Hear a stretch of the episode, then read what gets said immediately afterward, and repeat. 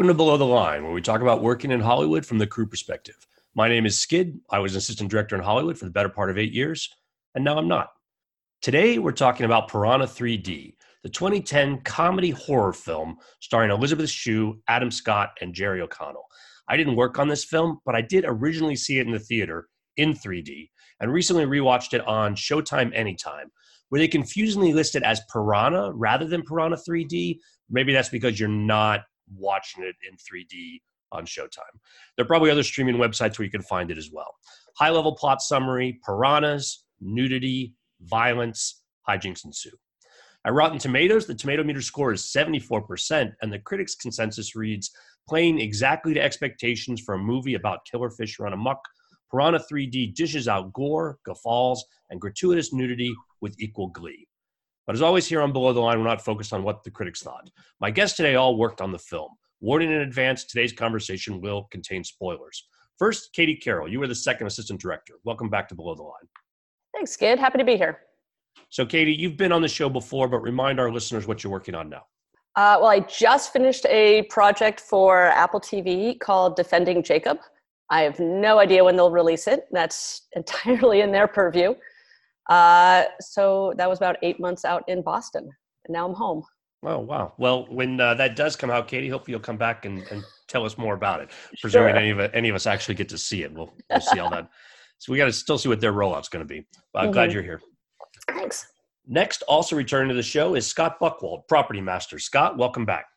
Thanks, kid. Good to be here. So, Scott, you shared with me earlier that Piranha 3D paid for your kitchen remodel and therefore holds a special place to your heart. It did. It was kind of a borrowed line that that that I picked up from another from an actor that it wasn't the best movie in the world, but the kitchen it bought me was very nice. well, we're going to hear more about how that came together, but thanks, thanks for being here. And then finally, we're joined by Richie Ellison, who is a set production assistant on Piranha 3D. Richie, welcome. Thanks, Skid. Great to be here. Now, Richie, on IMDb, you have a lot of PA credits, but I didn't see anything recent. What are you up to these days? Uh, mostly, I've been doing stand-in work for the past few years on set, and also just recently finished uh, directing and producing a feature-length documentary that's coming out on distribution next month. Oh, congratulations! That sounds great. Yeah, it's called We Stand Corrected, Dannemora, and uh, it'll be available on all VOD platforms, Blu-ray, DVD, starting November 26th. Um, it's about a pretty famous now prison break that happened in upstate New York uh, in 2015. Well, Richie, that sounds great. Hey, yeah, we'll watch for it. But turning our attention to Piranha 3D, but first I want to talk a little bit about Piranha movie history. The original Piranha was a Roger Corman film that came out in 1978, and it was planning to capitalize on the popularity of Jaws. Jaws 2 actually was released in 1978 as well. Universal actually considered obtaining an injunction to prevent Piranha from coming out, but the lawsuit was canceled after Steven Spielberg himself gave the film a positive review. Perhaps he was impressed by the script, which was written by John Sayles. If you don't know John Sayles, let me say that he's been twice nominated for an Academy Award for Best Original Screenplay, although Piranha wasn't one of them. But the movie has a cult following. I think I saw it as a kid, enjoyed it at the time, and it's worth checking out. Piranha had a sequel in 1982, which is not a good movie, but is notable because it's James Cameron's theatrical feature film directorial debut. Now, it's also a Corman film, and there's a lot of drama around Cameron and the producers and this Italian crew. And Cameron actually doesn't call it his first film at all. He it's a bit of a fluke. You can read all about that on Wikipedia. I will mention that in this movie, the piranhas fly, and just leave it at that. Okay.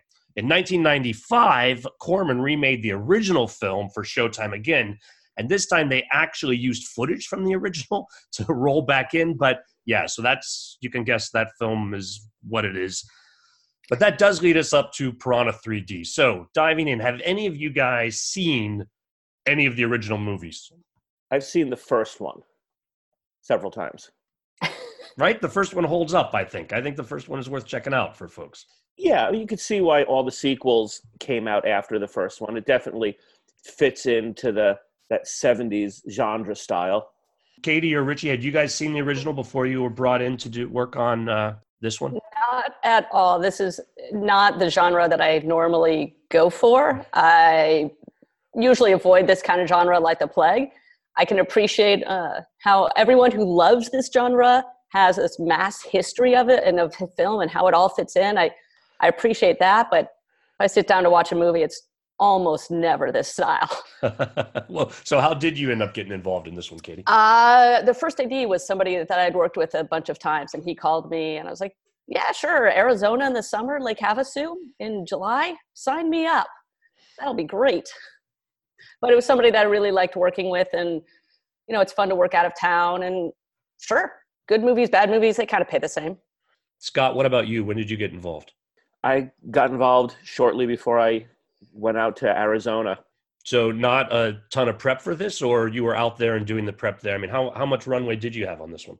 Probably prepped about three weeks in LA, most of the weapons, stuff like that, and then they they they brought me and my assistant out to to Arizona. I think we prepped maybe two or three weeks in Arizona before we started shooting. And Richie, um, how much runway did you have as far as ramping up for this one? Sounds pretty similar to them. Um, Katie's actually the one that hired me for this, so um, I probably started a few weeks after her. Um, it was kind of a coincidence. I happened to have lived in Arizona a couple years before I moved to LA. Still had an Arizona driver's license, and that was actually a big reason I got hired, basically as a local. Um, so it worked out. Plus, um, difference between me and Katie is it's actually one of my favorite genres, and so when I heard about it, it was definitely something I jumped on now that I know Richie, I was like, oh, he would have been my first call if I'd known him then. like, you got to come do this with me, buddy. So, but now that I know him better, I'm like, every time I get the call for something like this, Richie, you got to come do this. oh yeah. So as you guys mentioned, you guys were filming out in Arizona. At the end of the movie, there's some additional location tags. Uh, I think it's post production. I know they ended up doing a lot of editing in Montreal just because they got the um, incentive literally just to go up to Montreal. Uh, and the director, being French, spoke French. So he was like, fine, hire a bunch of French speaking Quebecans and Quebec, however that's pronounced. And uh, we'll do all the post up there. And a lot of the visual effects after the fact, a lot of the companies were up in Canada. And I think they might have hired an Australian company to do some uh, post production as well. But all of the filming was in Lake Havasu. Let's talk a little about the director. Alexandre Aja has done a series of, um, I say, films in this genre. I remember seeing High Tension, the the French one he did originally. That's the first thing I was aware of. What was it like working with him? He was a character. He was. Uh, I mean, he also has this massive love of the genre. So every time, and Piranha was his love letter to the genre. So almost every single scene has some kind of Easter egg or appreciation or homage to some other movie in some other way, aspect, form of how much he loves this genre. Um, but he, uh, so he, I mean, he just, his love of everything definitely came through. Uh, I remember really enjoying working with him. I don't think our first AD did as quite as much, but uh, he, yeah, Alex and I got along fantastically. I, I agree. I, I liked, I liked Alex it was the the Easter egg part was a lot of fun. Um, my assistant Mark is especially into to this genre, and and I'm a big pop culture head. So a lot of the little things we got. My favorite, my favorite. I don't even know if it's really an Easter egg. It's so obvious. Was kind of resurrecting uh, the Hooper character with Richard Dreyfuss. Originally, when he was hired, he was hired just to play whatever character he is in the movie but then Alex wanted to transform him into Hooper, so I had to seek out his the same glasses. He wore a very specific pair of glasses in in Jaws, so I was able to track those down, and it pretty much is Hooper. They wanted to say that Hooper had retired. He was living out in Lake Havasu, and this was him. And I think they did as much Hooperizing him as they they legally can get away with doing. if that was an Easter egg, that was by far my favorite one. And even the bottle of beer. I yeah. completely forgot that until I rewatched it. I was like, oh my God, I would totally remember that now. Yeah, the bottle of beer, the song he's singing, it's all, it's all Jaws. Yeah. it's all a throwback to Jaws, and that's the opening scene, folks. Uh, just to kind of intro the movie, and as you say, I think to call out and be very specific about, um, you know, where the homage is is going with this film. So we're going to talk more about the actors who are involved and and their varying degrees of enthusiasm uh, for the movie itself. But tell me what might have been different. I know that you shot in 2D and it was converted afterwards, but it's very clear that it's planned as a 3D movie. It's not a afterthought that it's going to be in 3D. Well, we only shot in 2D because because 90%, 95% is on the water. And to shoot in 3D, you need to be able to put, um, you need like a hard floor, frankly. So when we shot it, we knew it was going to be converted. And every single thing that we knew there was going to be a 3D element to it, uh, we ended up doing a 3D pass, which, uh, if I remember correctly, involved just basically taking out the foreground elements and doing one more pass at the same setup uh, just to get the mountains in the background or the water or some other effect. So as we shot it, we shot extra footage knowing it was going to be converted, but knowing it couldn't be shot in 3D just because of the water element. I mean, I know the reviews on the 3D were mixed, and I remember reading one review where like it was a bad idea to decide last minute to make it 3D. I'm like, no, it was not decided last minute. It was just the water element made it really, really tricky and difficult to do. I think the reviews were this kind of movie. I've done several movies over the years that when I would go to see them in the theaters, the audience who appreciates them really enjoyed them but this was the kind of movie that makes me hate reviewers. And i don't think it's the world's greatest movie but the reviewers i believe who are a little bit holier than now in their approach to these movies they did not like this movie going in. And i would be wouldn't be surprised if 80% of the reviewers never even saw this movie. Or the original piranha so they didn't appreciate what it was appreciating right i mean it's just the, the movie had everything going against it as far as a more cultured cinema reviewer would be looking for. And they didn't take the movie at its worth or what it was trying to present. And I think what the movie was trying to present was it was honest with itself and it delivered what it was looking to deliver. At the time, my son, who was 13, loved it. He absolutely loved it. It was the best thing I've ever done at that point to him. And that was the audience they were going for. We leaned into the ridiculousness of it. I, I just remember there was one, there's one scene or one shot where uh, you're watching two girls come up out of a hot tub and crane up, and you see the massive party of 500 people. That's the start of spring break. And there was a little miscommunication between Alex and the girls of like how they wanted to walk, and then they finally said, "Oh, you want them to walk side by side, not one in front of the other." And in my bad French accent, he's like, "But of course, that is why we are shooting anamorphic." So he can frame up on two girls' asses in bikinis, and then frame up We're like, oh, now we know what this movie is. Got it. Understood. We're in. Let's just lean into the whole freaking thing. And it was fun. You know, I was a little older than 13 when I saw it, but uh, I felt the same way. I thought it was a movie that knows it's what it is and what it's going to deliver and then leans in without pretension on on exactly that. It's one of the movies that in a way indirectly helped networks like Netflix come about because you're starting to see more movies now go directly to Netflix or Amazon. Now, if you feel that a certain movie is polluting the theater, you can have just as much fun watching on Netflix. Though personally, I will see anything in a theater first.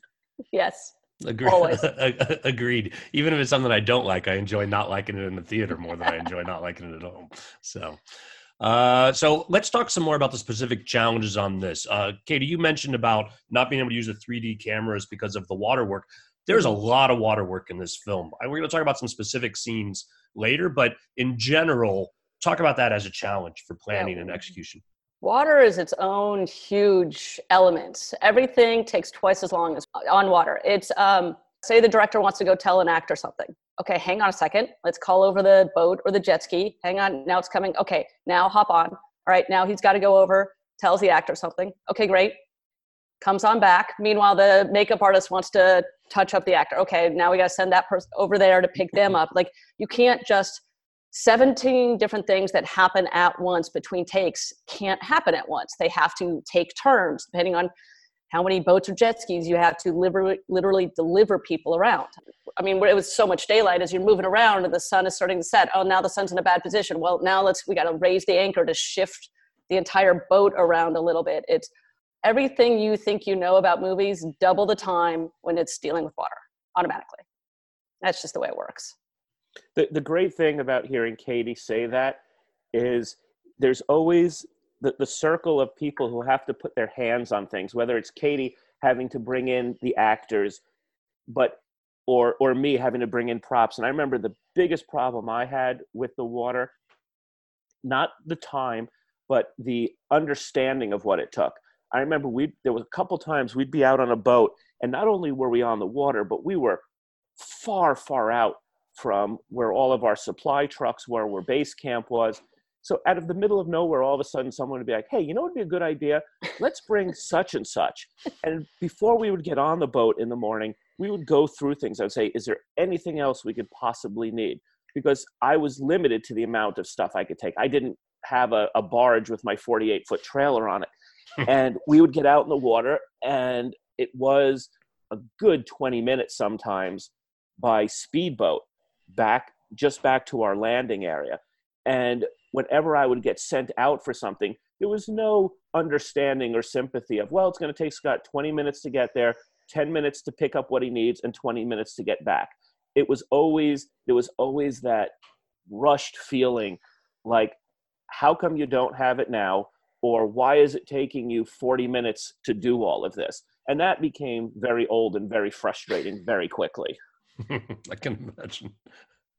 Yeah, it, it's, it, that aspect was very very difficult. The one plus side was that it was so freaking hot that it kind of became nice just at lunch when we didn't have time to take a boat back in and actually go through the catering line and we'd all just kind of sit out on a barge like okay well it's 108 degrees outside let's jump in the water.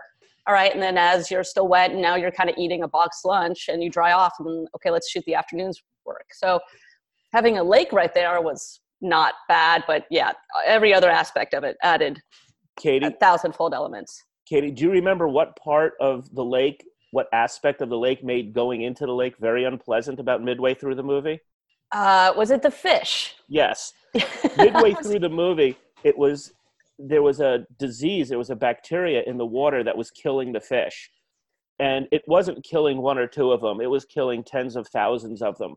So all over, all over all the lake, over. just floating I mean, dead fish. dead rotting fish floating in the top of 110 degree water. And I remember when we would go, when the, the boats would be cutting through the water, you would see them just pushing the fish aside. How do you shoot around that many dead fish? Well, we went out far enough that you know they would they would you know the it, the lake would actually push them towards shore a little bit. We were out far enough that we wouldn't see them. But the funny thing is, it happened about halfway through shooting the movie.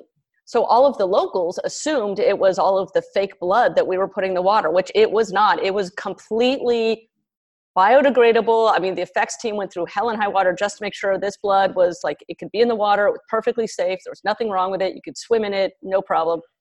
And, but the locals thought it was us that was doing it to this fish. We're like, no, the fish have a disease. This has nothing to do with us. And Uh, there was like this mini campaign set up to try and convince the locals this is not us we have nothing to do with this. We were my assistant and i had gone out to dinner it was a, we had one day off we were doing a six day week.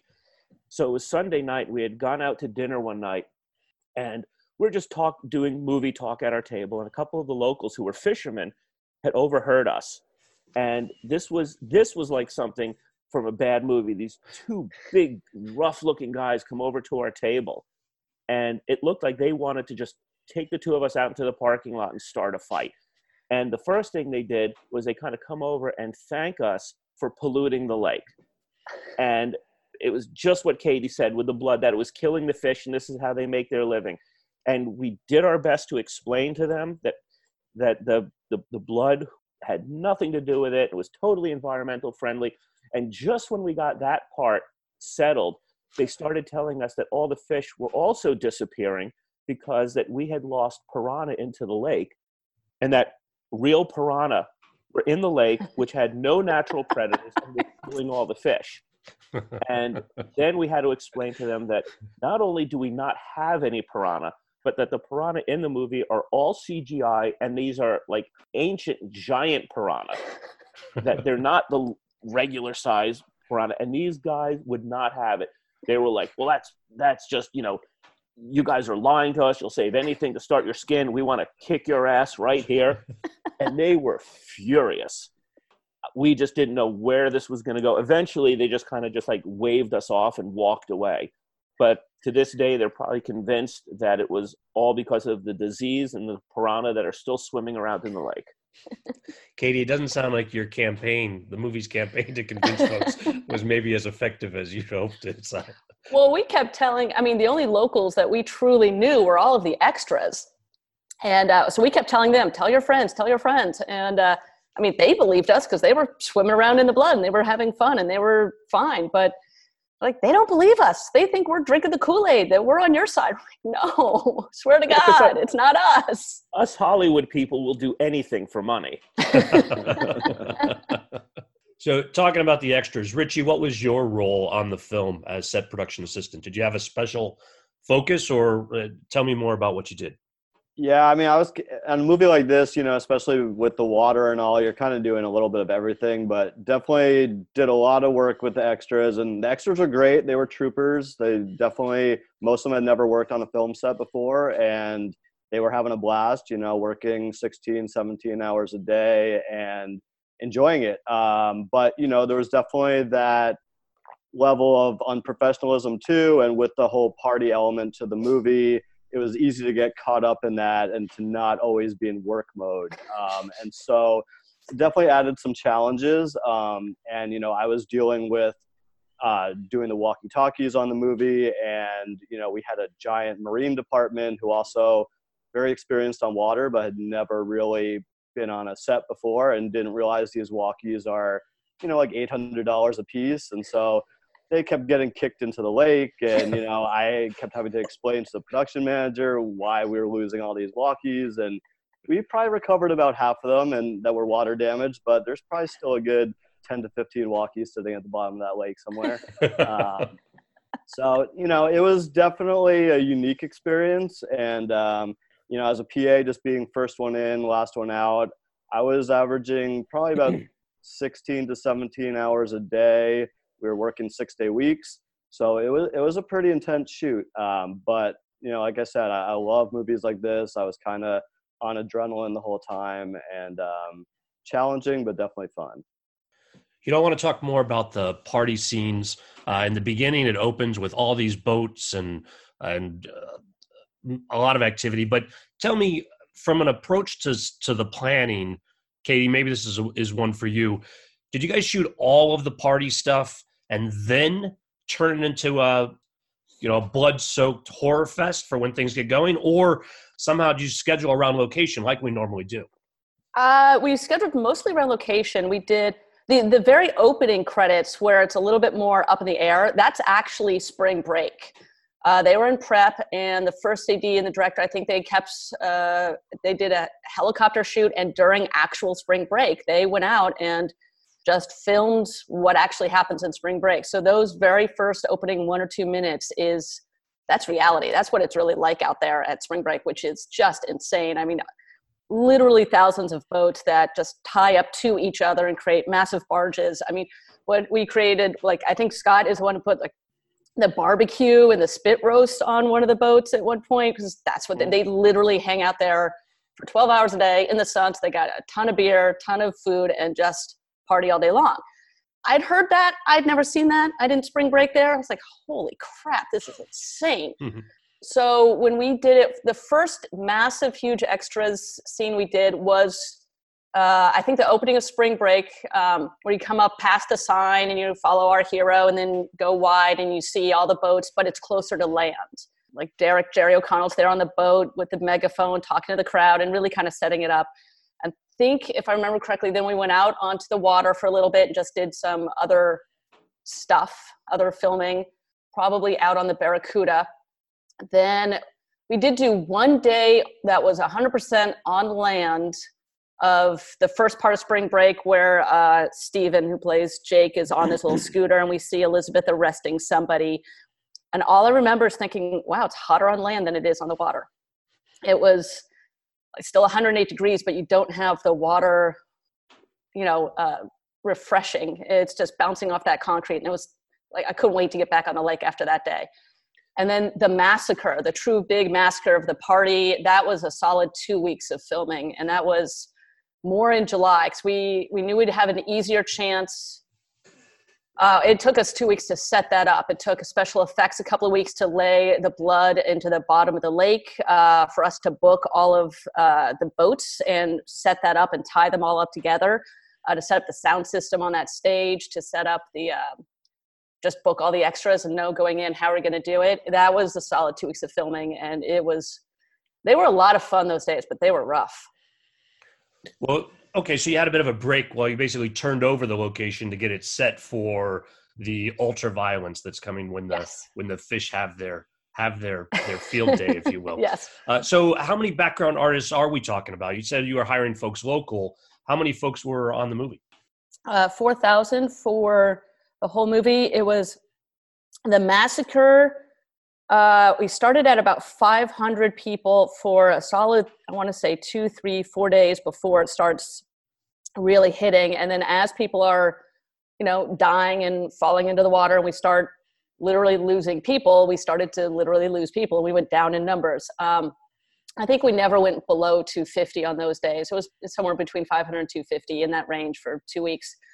Um, and the very opening scene of the movie, when you when you see Jake come up over, I think I want to say that was 500. I think that was only one day. That sounds right. I think that was about 500 for that day. But other than that, I mean, once you're out on the boat with, uh, you know, your, your heroes. I mean, so it was either 500 or none. It was never really, oh, there's only 20 people here. It's like, no, it was everybody or none. And uh, yeah, we hired a bunch of locals. There were actually people who would drive out from LA, like especially for the massacre when we had a whole bunch of people. We had some people who drove out from LA, got a house together. Uh, they all worked, uh, four or five of them, and they'd each get their own bedroom. They rented a five bedroom house for 100 bucks a week or whatever it was.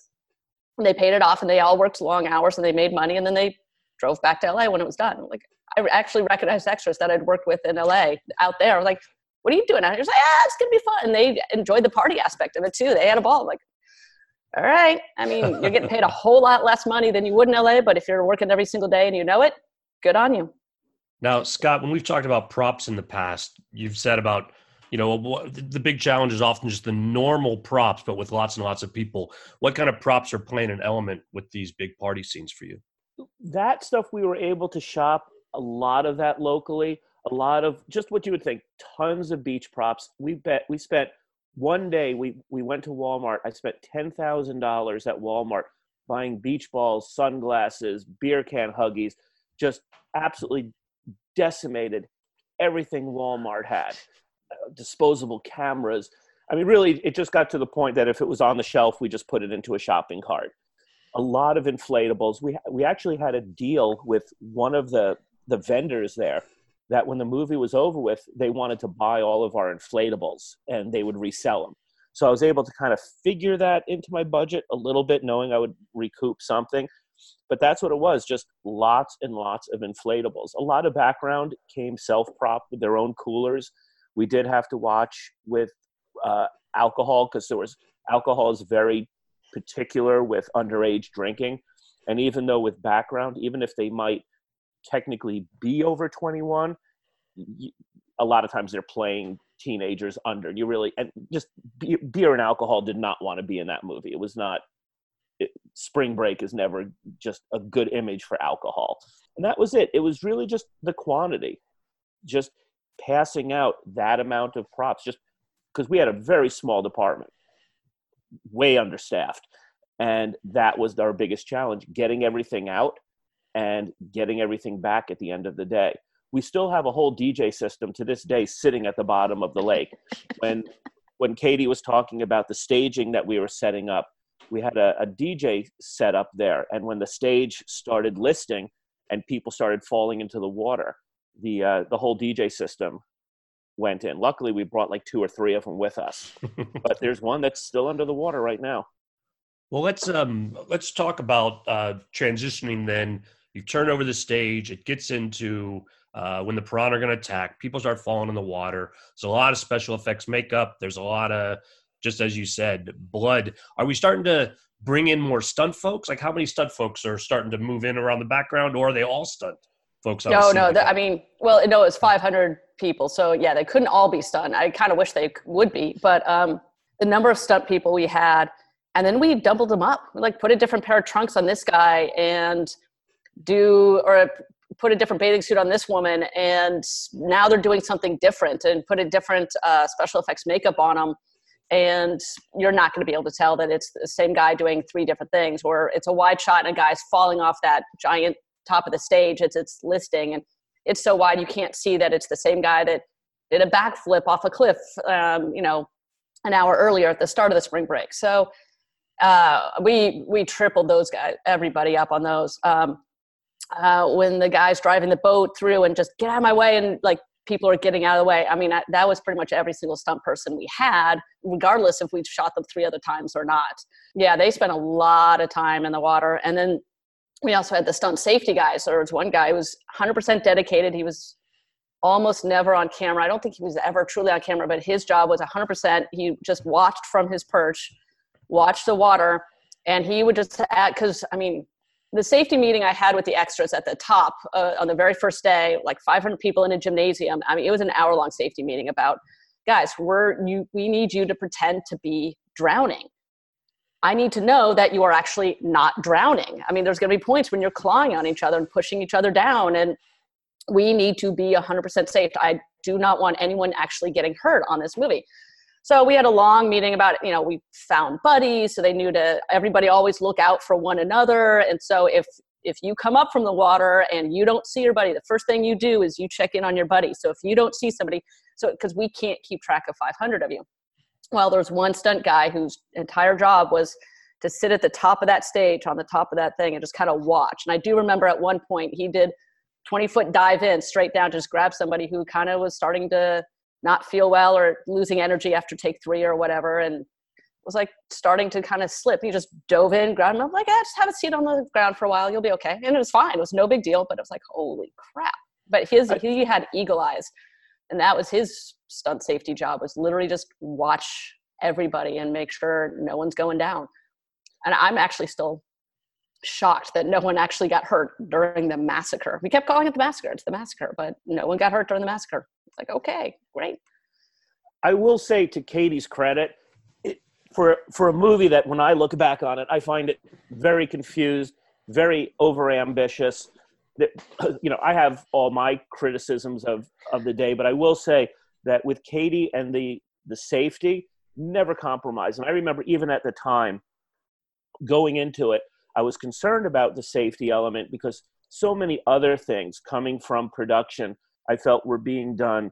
No, I don't want to say half-assed because I think every crew member could could have their complaints when things are not going their way, but there were a lot of things I felt that we were doing it on the cheap. And the, the movie was a smaller movie. It was not a huge Hollywood feature, but I do remember what Katie was saying with the with the buddy system. I, I thought that the, the whole safety part from the AD department and from stunts was handled as perfectly as you could possibly imagine it to be. Thank you. That, that, was my biggest concern about that. I'm like, well, not going to let anything was happen. So much, it's so easy to have it happen. There was so much confusion when when we were doing the massacre. If you were watching it from the shore, it looked like it was really happening because there were a lot of wide shots. It wasn't always just five people clawing at each other. If you watch the movie, you will see these master shots with 500 people, with boats going over, people falling off of scaffolding, the stage sliding over, people just bobbing around the water. And it was far more choreographed, at least safety wise, than you would ever have imagined. I think if a lot of film people watch this movie and they would say, Where do you think most of the, the injuries happened? They would have thought that scene. And I don't ever remember ambulances pulling up. I don't remember people being pulled out of the water because two extras knocked their heads together. I just don't remember any of that. I think maybe Something sunburn was probably the worst that any of us had to deal with that. And I do remember, I totally remember two things from the heat. One day I was on I was on the prop trailer and it was 125 in the parking lot on the asphalt. And I saw a, a, a transpo guy come out of one of the trailers and he's walking across the parking lot and he walked straight into a lamp pole because he was walking with his head down because the, the heat radiating off the, the pavement was so high that he couldn't he couldn't see and he walked right into the, the lamp pole and knocked himself out and medic came for him. And then I remember one night, a couple of the grips got physically sick because they were hauling so much weight and they probably weren't drinking enough water and they got sick. The heat, I think, was was our biggest nemesis on that job. By far. Yeah, I remember because I ended up taking a week off in the middle of it for my brother's wedding.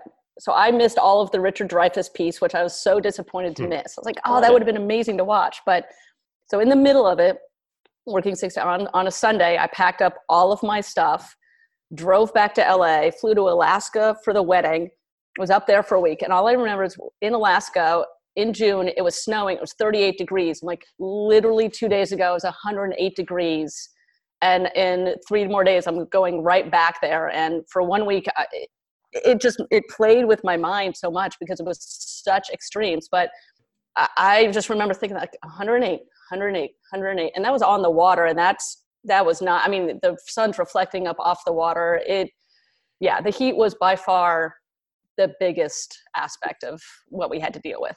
It's so interesting that you're making that comparison. I grew up upstate New York, and mm-hmm. I remember times where it would be 10 or 15 below zero when I was waiting for the school bus when I was in junior high and high school.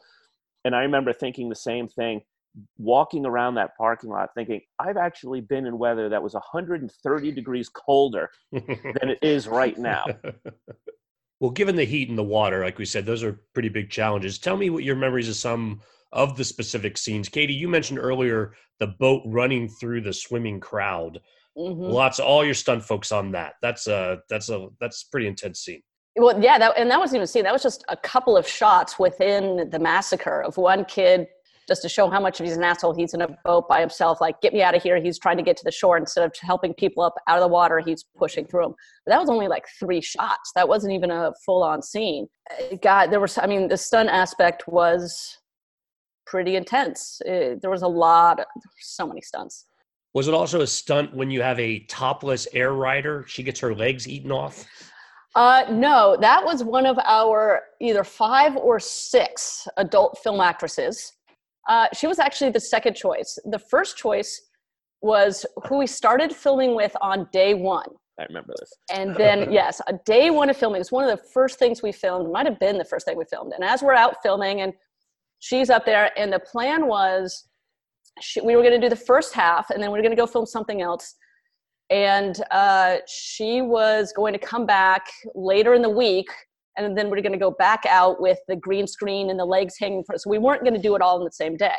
And then the parachute that is the parasail ripped and it couldn't go up in the air anymore. And it's the only one and it matched and so we had to send it to texas to get it fixed. Um, okay so we can't film that anymore fine in the meantime we sent her back to los angeles and we said we'll let you know when the parasail is fixed and we'll bring her back out and we'll complete the rest of the scene uh, so it took like six weeks to get it fixed or something.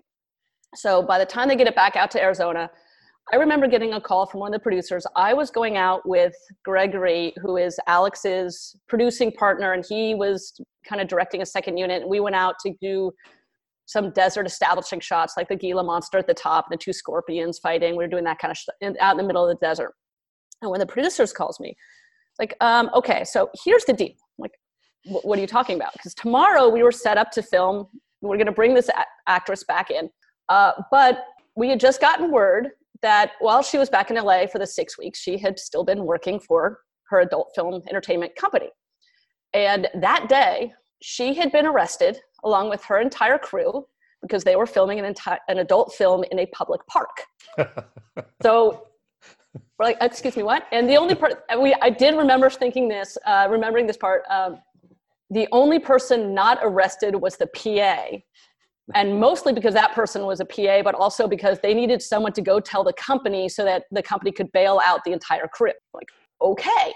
So we had a car waiting at the city jail so that when she got bailed out, we could get her in the car and drive her straight out to Arizona because there was no easy way out to Lake Havasu. It was the only airport's a private airport. So you either drove eight hours from Los Angeles or you flew to Vegas and then drove two to three hours from Vegas. But there's no in or out. It's a day of travel regardless. So we had a car standing by for her. In the meantime, we were looking for a backup who ironically was who alex the, the director originally wanted but the studio didn't want so our backup is who alex really wanted so I think the thursday morning whatever day it was they show up and the second choice or the backup is there first. We're like, great, get her into hair and makeup. This is who we're going to film with. And right when we're about to head out in the boat, the first actress arrives and she's there. Like, which do we want to do? Because if we go with the first one, we only have to do half a scene because we've already shot with her. If we go with the second one, the backup, if that's who Alex really wants, we have to shoot the entire thing in a day, which we're prepared to do because that was our backup.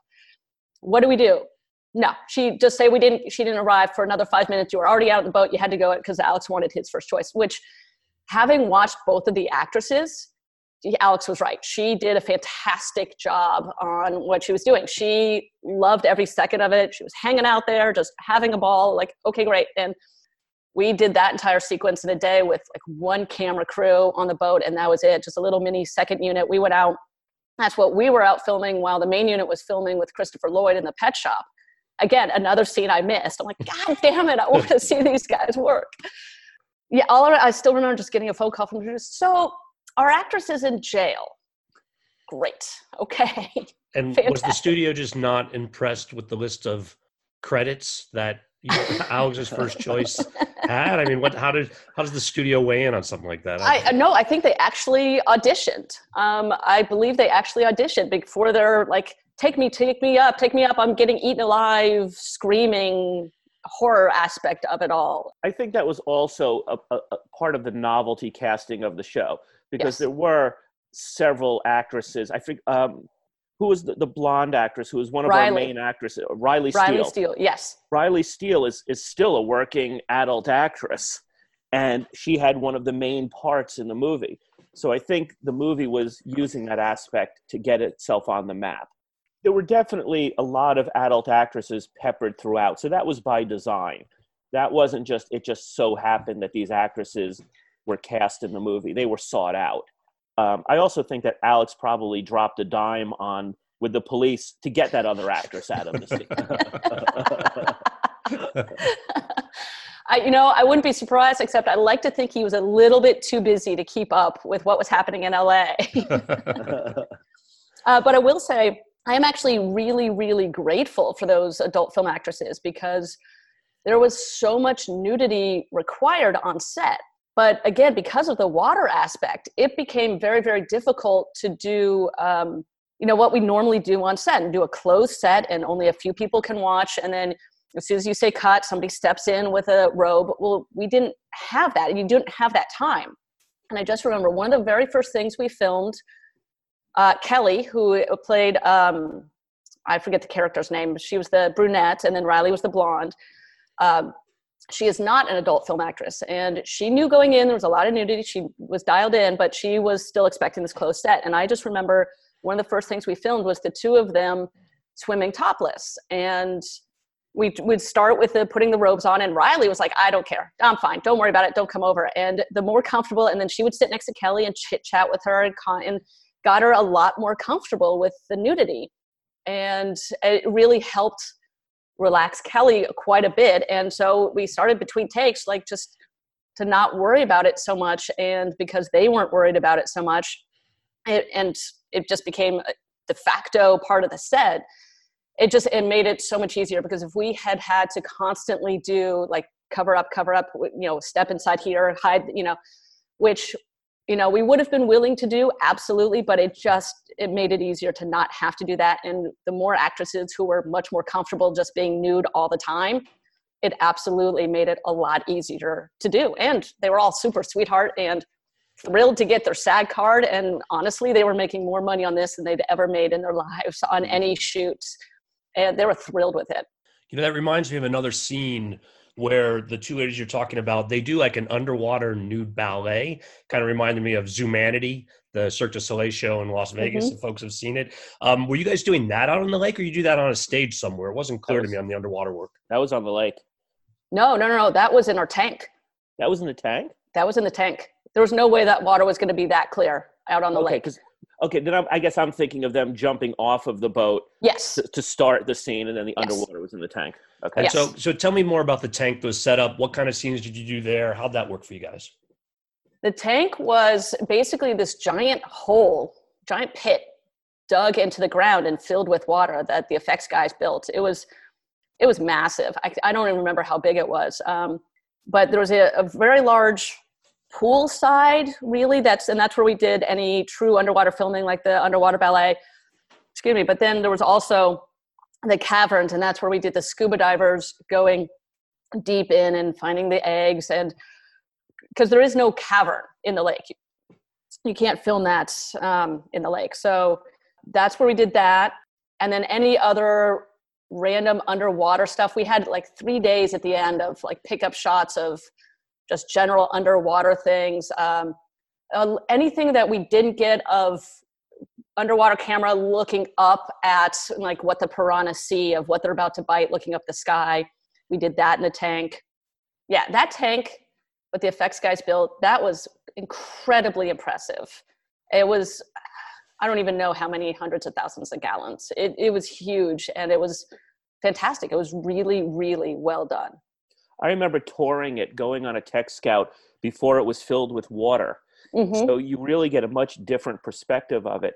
And when Katie says it was a giant hole in the ground, she's not kidding. I mean, that thing was was just absolutely huge. This wasn't like bring a backhoe in one day and, and dig a hole and fill it with water. This thing really was making a man-made pond. And there were cave, there were caverns inside. It was very complex. And I remember once it was filled with water, it had to sit for a while to let all the sediment sink so the water would be clear. What do you think happened to the tank? oh god i think there was a plan at one point somebody wanted to buy i can't remember though i mean that was 10 years ago so i don't remember but I remember that. I remember somebody, was excited about it somebody liked it somebody wanted to buy it or the land but i, I- I don't remember think- what I think what happened was they couldn't leave it as is because there was too big a liability that if Mm, somebody bought it and because it wasn't made to be a long-standing lake. So if someone was in that water and all of a sudden the side, it wasn't a tank. It really was a hole in the ground. There was True. no reinforcement. So if the side started slipping or if it wasn't stable, I think I believe it was eventually filled in just for liability reasons. But I do remember whoever owned the land wanted to keep it. But also, I think you know we keep calling it Lake Havasu, but it was really part of uh, the Colorado River. So the lake was always being fed by a river. I think with the intense heat, if you had filled that, if we had left that tank filled with water, I think it would be just a moment, a matter of time until it had all evaporated because there was no natural source filling it. I think it's pretty hard to keep a man-made lake going in in that heat. Well, that makes sense. Yeah, you're right. Yeah, I do remember finding out. I had no idea Lake Havasu is not a lake. It's just Right. a massive part of the Colorado River, and so the water was always moving. So we were on a very slow-moving river. which I think also helped keep the fish moving away. Well, speaking of the fish, and you talked about it earlier, um, Scott, in your encounter with um, a couple of local folks, the piranhas themselves are digital. Is that, Mhm. uh, I'm They not saying 100%. Hundred percent. There is a scene where, what about the scene where I think uh, Jessica, she plays Kelly, she's batting away piranha with a frying pan. Certainly someone's off camera throwing fish at her for that scene. You guys recall, or is that digital as well, you think? I think it was digital. I mean, it certainly was. It was not props throwing fish at her, and that I, would be your job, right? If someone had well, to that- throw if they fish. were- if yeah, I mean, we would have had the rubber fish, rubber versions of them, which I know for sure. We never had any prop piranha, and I don't remember the effects crew bringing any. The only ones that I remember, well, there was one that in the pet store that they bring Christopher Lloyd.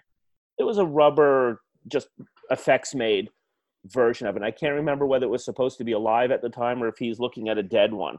But I think there was one for holding, but that scene where she's hitting him, best that I can remember, it was all CGI. Yeah, I think maybe we were throwing something at her so that, you know, like whether it was green balls or something so that she knew when to th- swing the pan. But, and I, I believe we did have one, I think the visual effects guys had something so that, like, when we put it in the tank in the pet store, they could see how the light reflected off the fins in order to create the CGI piranha.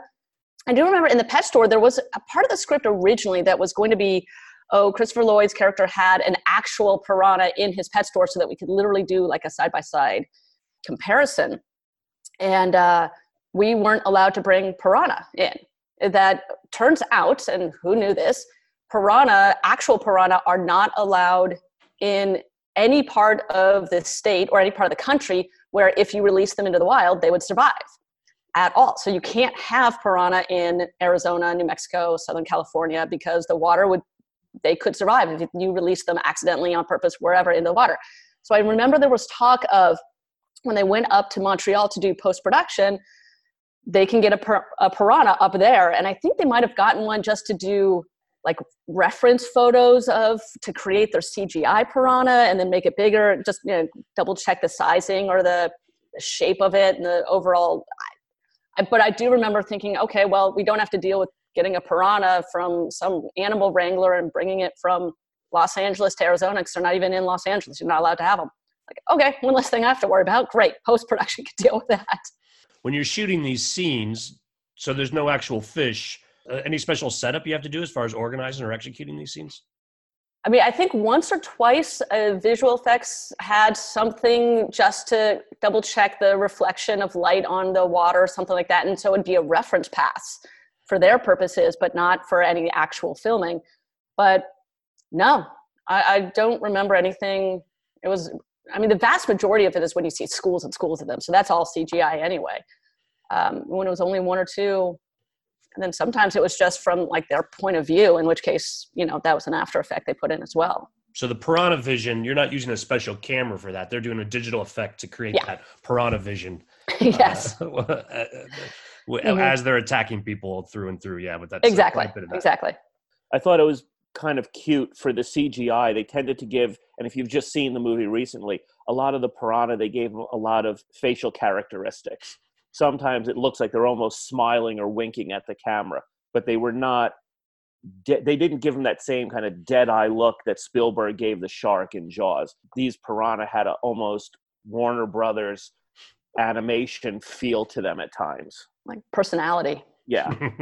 uh, yeah, I think I remember one part where uh, KNB effects, the guys that were doing the special effects makeup, actually had these green kind of flat like fish shaped pads with like little blood packs for the scenes where they were firing guns and shooting the piranha underwater and they actually were wearing like green gloves and kind of just smashing these little blood packs to create some of that for to represent the piranhas getting shot underwater so i remember that but yeah obviously all of that was done cg afterwards with the actual fish there was one um, scene that was clearly digital i think uh, for my enthusiasm for the movie, this might have been even a, a little over the edge, even for me.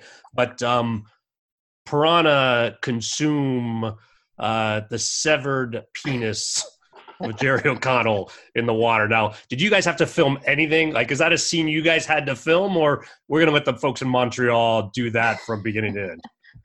I vaguely remember a rubber penis on set but It didn't come from me. it, wasn't, from No, it would have been from special effects makeup. But I honestly can't remember if we actually had it or if we constantly joked about needing it and didn't actually need it. I think there was, I think special effects makeup had like some kind of severed penis on set. And, I, you know, visual effects would have animated it a little bit more. But, what we did have, what I did get when, um, when Riley Steele gets gets eaten, she had she had fake breasts, mm-hmm. and I had to I had to get the um oh the silicone pack the, the silicone packs. Mm-hmm. So that was not easy to get. They're very difficult. Get what was there was a show out at the time about um, plastic surgery. It was a TV series. Oh yeah, that was Ryan Murphy's show. Uh, the Doctor Brothers or whatever that are running the plastic yeah. surgery place, right? Yeah. I didn't see it, but I know what you're talking about. It, it wasn't reality. It was a regular scripted mm-hmm. show about. Anyway, I I remember contacting the prop master on that. He had one, and he was able to give me the name of the supplier, and I was able to get two of them. And I actually remember going into the pool with the uh, one of the effects guys with um, what's his name Daniels uh, Alex Alex Daniels who was our stunt coordinator. We Mm-hmm. were filming in the pool the rate of ascent of the silicone packs, and I remember we actually had to open them up to to change their their level of buoyancy because I think in reality they would not float. I think in reality they sank. So we had to to, to work to work with them. But the silicone packs, when you see her fake boobs uh, float to the top, those those were props. so speaking of uh, some of this, the actors, let's let's dovetail in on that. How did they take to basically the gratuitousness, the violence, the just the insanity?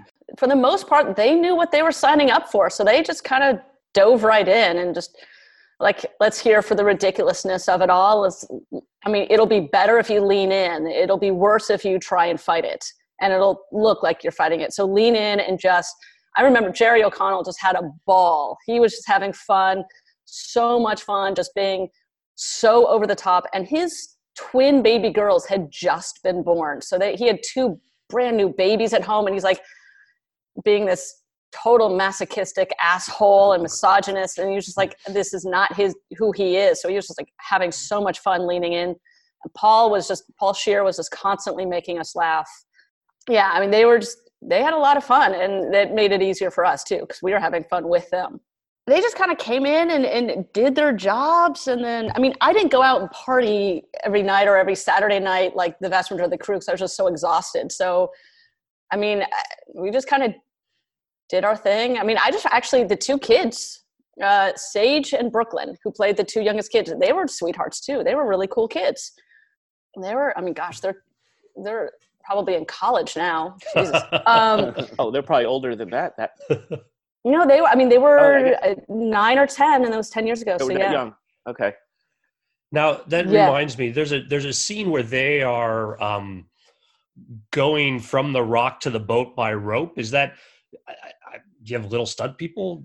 no, they did it. them, or they're doing it themselves. we harnessed them in and we did it because uh, you know you can't it's super hard to stunt double little kids like that and i mean if you try and find a little person the, the proportions are never right and i mean they were in shorts and tank tops so you're gonna find it's it's just never gonna work so we we harnessed them in if you'll see you don't see them on the rope nearly as much as you see elisabeth or kelly on the rope who had stunt doubles um, so a couple of wide shots and a couple of close shots, and then we were very careful with them. Like, tell us when you're uncomfortable, let us know. And I remember they were really enjoying it for a while, and then after a while, I mean, the longer you're in a harness, the more it's just not comfortable anymore. So like, okay, time to get them off. All right, let's move on. Yeah, it was mostly Elisabeth and Kelly and their stunt doubles who were really doing the brunt of that work. And yeah, you don't see them on the the kids on the rope that much. But Elisabeth Shue in general, she was having as much fun as everybody else. It looks. Like. Oh like. yeah, she she dove in. She she did as much as she could until we wouldn't let her do anymore. And I said, no, no, no, you have to have a stunt double for this. Um, for the massacre, I remember her attempting to doing one shot, like jumping from boat to boat to boat to get to the real boat. She did a couple of those herself. Um, like okay, wow, and she worked out hard for this movie. She actually really made sure that she was in really great shape for it. Uh, she was on that harness for the vast majority of her work on it. I remember at the end of that day, I think it was a Saturday, because we're like, I remember calling a producer like, you might want to offer to send a masseuse to her tomorrow. And he wa- and as he was walking up to her or taking a boat up to her, um, literally as she was landing that night or something, uh, he remembers walking up and she said, Can I get a massage? He's like, I was just about to offer that because she was up there working really, really hard and that kind of just it, it's not fun being in a harness that long and she worked her ass off for that she had a lot of fun too i think So we talk about being on location, and Katie, you alluded to folks going out on Saturday and and sort of letting off steam after a hard week. But this sounds like it's a hard show being out there between the heat, the water, six day weeks, not much break on that. But what what was it like basically on set? And what was crew morale? I, I think for the most part it was okay i mean the one plus side of the six day weeks is that shoot the shoot was not like five months long. It was closer to two and a half three months i think. I honestly don't remember. But so because of the six day weeks it was not as long. And the days were long because it took us so long to with a boat to get out to where we needed to film. But again, like half the time when you're filming, and then okay for lunch break, and you just kind of jump in a lake for a moment. Uh, and I do remember like you got we were there during the summer months when we had very very long sunlight hours, uh, which for better or for worse. Um, but that meant you know on fridays and on saturdays you know we were done by 8 30 9 o'clock uh, when you had to uh, you know sun went down and you're done shooting daylight so you know you weren't doing you weren't going until 6 a.m every single friday morning saturday morning whatever it was so you actually had a day off on sunday and you can actually sleep in and still go do something and then still get to bed early enough to start Monday morning stupid early again. I do but, remember it in the in the scope of my career. I would say it is it was the single most difficult job I ever had. Everything, you know, just it's the physical aspect of it. Being on location is always difficult because we're always we, we always have limited supply when new ideas come up. And like Katie said, because we were the, the position that we were in with LA, there was no major airport. So even FedEx was always, you know, somewhat. We always had to rely on a FedEx truck coming in. There was no airport for the FedEx air uh, plane to land in. It was just that the heat, the the physical requirements of the job, the fact that the job definitely had bigger expectations than the budget would allow. It was really a very difficult, difficult shoot. Yeah, I agree. It was the hardest movie I've done to this point or show period. Um, like I said, I, when you look back and you think about the hours and the heat and just the conditions, it, it was grueling, but like I don't, it doesn't seem as hard at the time because it was just, you just had to do it and it just became like a routine and you just kind of got used to it in a way. Um, looking back now, I'm like, I don't know how I was working between 90 and 100 hours a week in that heat and, and, you know that amount of sleep and just on Sundays you literally did nothing but laundry and just kind of catching up on life and calling family and friends back home but um, yeah it was it was tough um, it was really unlike any other show I've ever done I actually have one story. I just worked with uh, Alex Daniels, who was our stunt coordinator.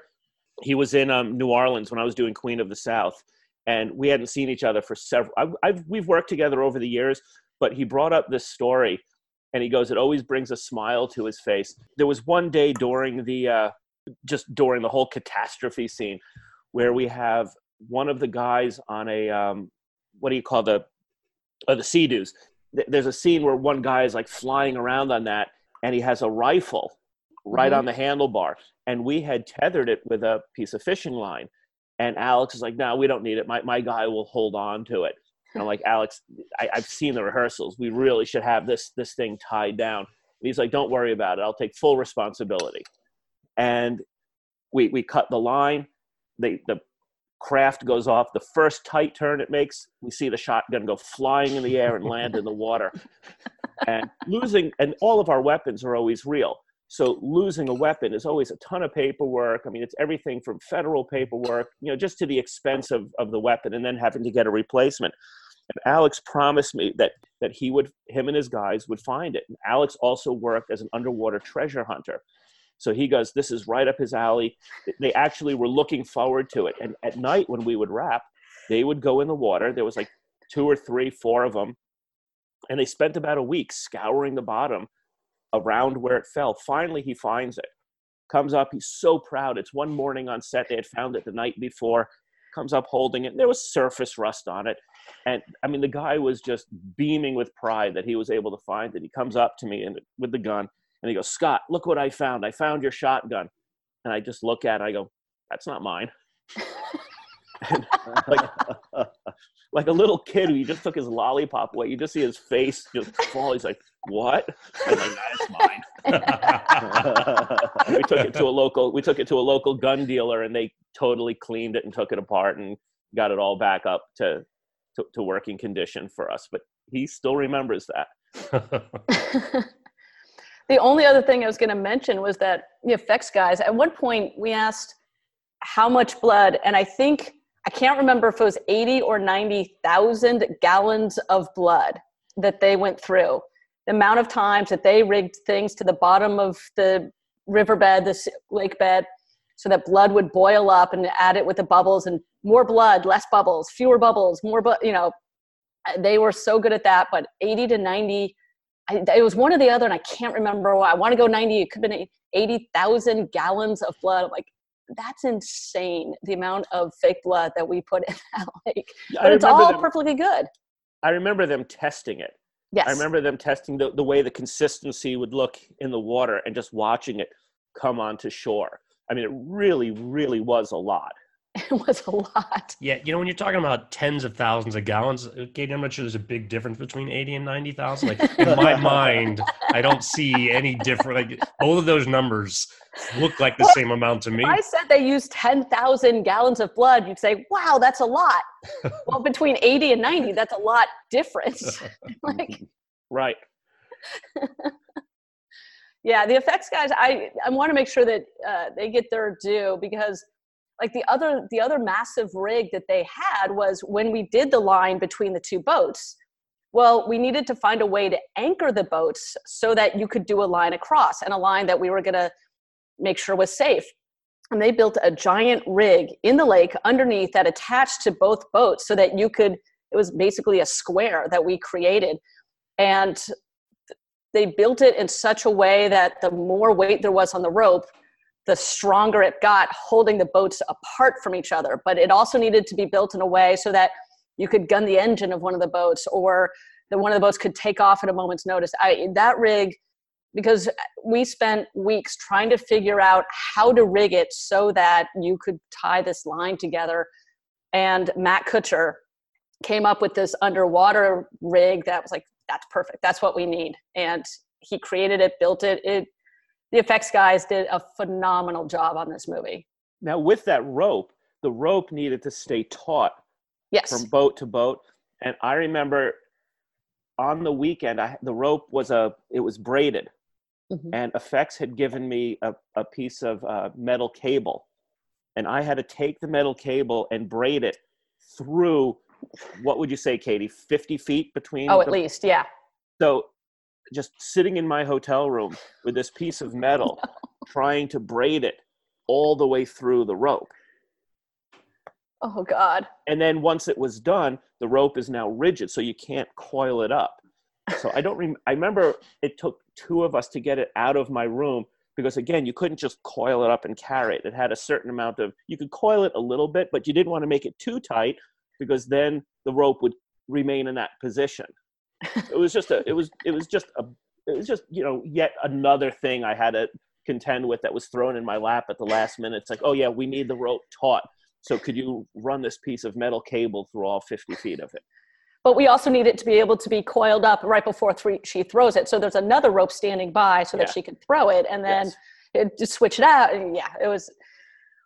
Yeah, that, I mean, the more I talk about the show, the more I'm like, oh yeah, that wasn't easy. I, I mean, it's funny, like as it fades, like, oh yeah, you remember the good stuff. Like, oh yeah, that that show was rough. That was tough. I think the word I heard on that movie, the phrase I heard on that movie more than anything else was from the line producer, Lewis Friedman. who Yes. every time I asked him for something, sorry, don't have the money, not approved, not approved, not approved, not approved. and it, it got so ridiculous. Like Lewis, I, you have to tell me if I can't, if I don't have the money, then you have to be the bad guy and tell them the reason that I'm not going to have it. Yes. And, and and that became a bit much.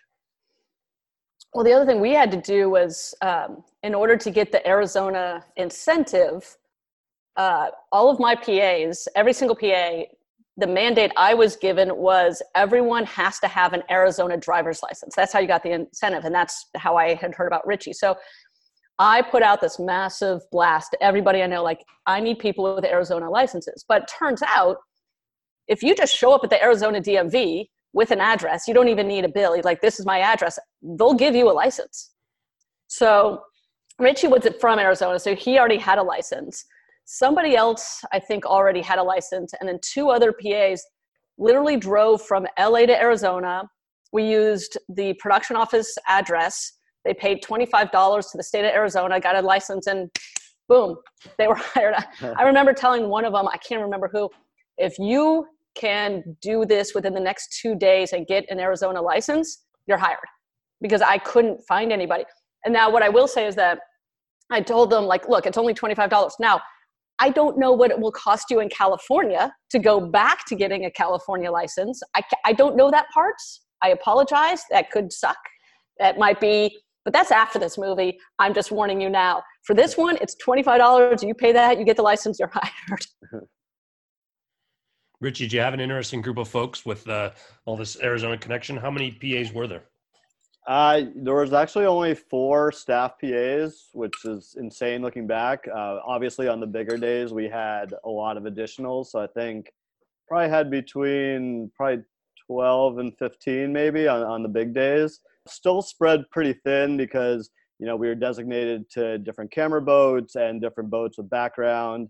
Um, you know, the background wasn't even allowed to really get off the boats at lunch because it would just take too much time. So we were going from boat to boat, handing out boxed lunches, um, just you know, dipping in the water when we could. But yeah, it was it was pretty crazy. It never seemed like we had enough, uh, but we made it work. And um, yeah, it was definitely insane. Yeah, I don't even like swimming that much. That doesn't sound fun at all. well, it's a lot of work, but again, I think it's all on the screen. I think it's a fun movie to watch. When I had uh, seen that a couple of you had uh, this on your IMDb credits, I've been agitating for this podcast for some time. I really uh, was looking forward to, to talking to you guys more about it. Thanks so much for joining, you guys. It was great having you. Yeah, fun to be here. Listeners, I'd love to hear what you thought of the episode. You can send email to skid, S-K-I-D, at below the line, one word, biz. That's B-I-Z. I also appreciate your feedback via iTunes, where I review your ratings and comments, and Facebook, where I post photos and other behind the scenes materials at Podcast Below the Line. Please do rate us and tell your friends. It helps new listeners find the show. Finally, for updates and other info, you can follow us on Twitter and Instagram. On both platforms, search for Pod Below the Line. Thanks to Curtis Five for our music and John Wan for our logo. The logo is available on t shirts, mugs, and stickers at redbubble.com. Thanks for listening. We're taking a break next week for the holiday. We'll have a new episode at the start of next month. Join us then.